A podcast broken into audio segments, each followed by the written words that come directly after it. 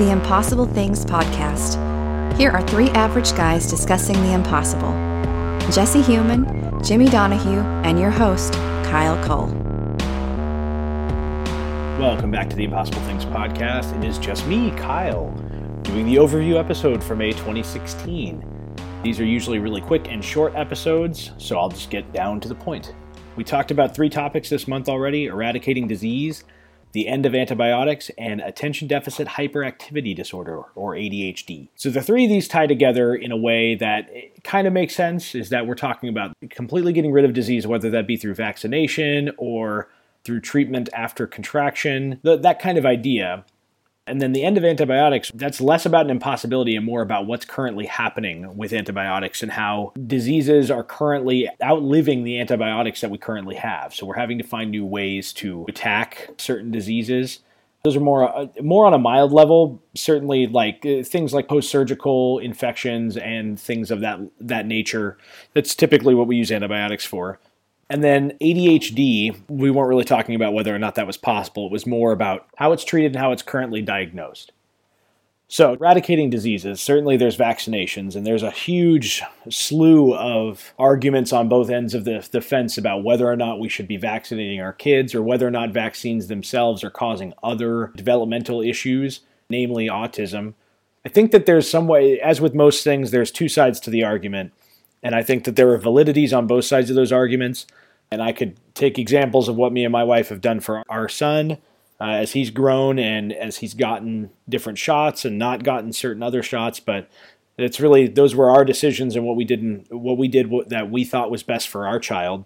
But I think that the truth lies somewhere in the middle. That's something Jimmy likes to say a lot on here, so I, I'm going to ride strong with that that's definitely one way to eradicate disease. Another way is just to allow it to mutate to a place where it's not as harmful. For instance, the Black Death. The Black Plague isn't really gone, it's just evolved to a place where it doesn't kill off its host fast enough before it jumps to another host, i.e., another person.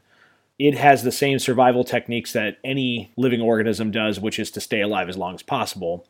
Therefore, killing off their host before the host can pass it on to other people isn't ideal for that plague to stay alive. Now, it's not exactly the exact same disease it was hundreds of years ago. It's evolved a little bit, but it's it is still the exact same space strain of disease that it was when it was killing off all of Europe. The rat infestation and the rats carrying the disease, et cetera, et cetera. So the real possibility impossibility argument here is do you ever really destroy a disease? And if we're not fighting ones that we've been fighting and we've we've cured those ones entirely, we will be fighting other diseases. So, is it possible to eradicate all disease?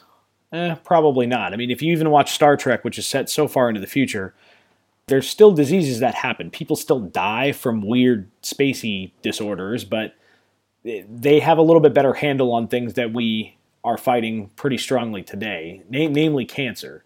So, will we ever really get rid of it, or is this something that we can just prolong the inevitability of?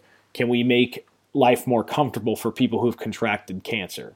I don't know. We will find out. I'm sure in the future more more will happen about that. That was the fundamental basis of our argument. So as far as the next episode, we talked about the end of antibiotics. Jesse and I tackled this one. Tackled this one over the internet. It was great. So great we did it twice. So we talked about different alternatives to antibiotics and kind of the state we're in right now, where antibiotics may only last a couple more years, especially with most diseases that we typically use them for.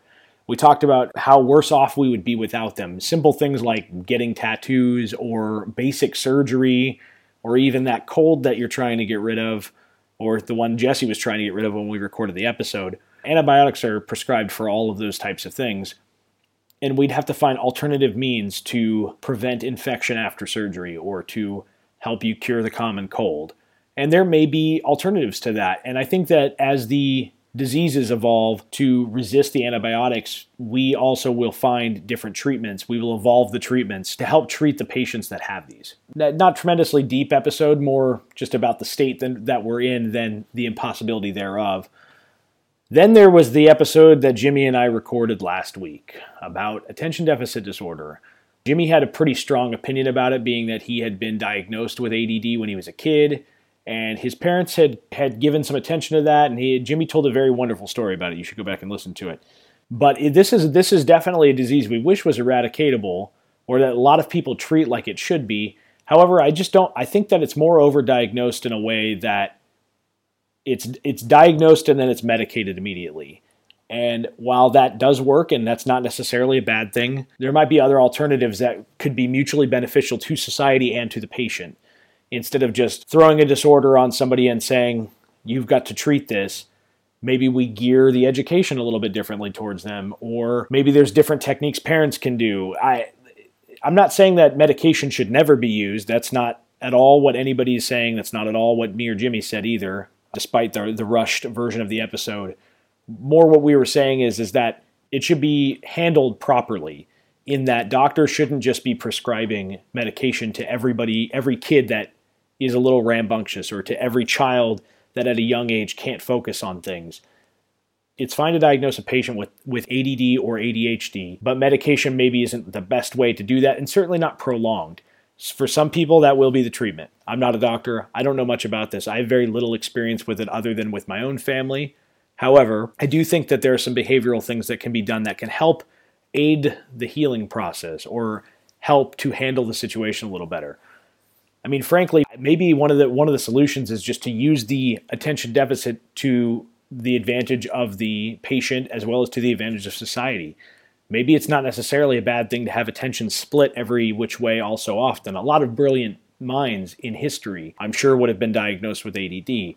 Instead, we captured their knowledge, and society has benefit from those types of things. So, we're not saying it doesn't exist. We're not saying it's impossible to be diagnosed with ADD or ADHD. And we're not saying that it's this horrible thing, and we're not saying that people aren't parenting people right. Like, there was a lot that could be pulled that was misconstrued from what we actually think about it. But then again, we did take on a topic about vaccination early in the month. So I think this month was just chock full of really touchy subjects. We were more talking about that when I was a kid in the 90s. A lot of kids were prescribed Ritalin because they had attention deficit disorder, allegedly, or maybe they did. Doesn't really matter, but a lot of kids were on that. And they walked around like zombies all the time, and they weren't really themselves. And a lot of them are dealing with issues as adults because they were so heavily medicated as kids. Granted, as a society, we were learning a lot about the drugs at the time. We were learning a lot about the disorder and how it affects learning and how to instruct those students as they grew with the disorder. Granted, all of those things are true, but that's really my exposure to it is watching that and watching my my nephews and my niece have have that idea just thrown at them as if that's that's got to be what it is with no regard to there being another option Jimmy was coming at it from a very personal angle for himself. He's very, very has a very strong opinion about it because of things that happened when he was a child. And so that that was where that came from. So if we offended anybody, we're deeply sorry. That was not the intent. So that being said, thank you so much for listening this month. Uh, we really we did enjoy doing these episodes. We enjoy getting you an episode every week, regardless. We have some exciting things coming up next month. We're going to be talking. We're kind of gearing back into back into some sciency, let's call it science fictiony type things. Our first episode is about smell-o-vision, which is kind of a weird thing to say. It's not really about smell-o-vision, but if you listen, you'll find out what it's about. And then the episode after that is about utopian society and world peace. Is that possible? It's really that's a topic I've always personally wanted to cover. Uh, our third episode of the month of June is political reform and revolution. Can we actually solve any government's problem? And if the government's problem, whether it be the US or, or another country on the planet currently, if we can't solve that problem through a peaceful process, is revolution the only way?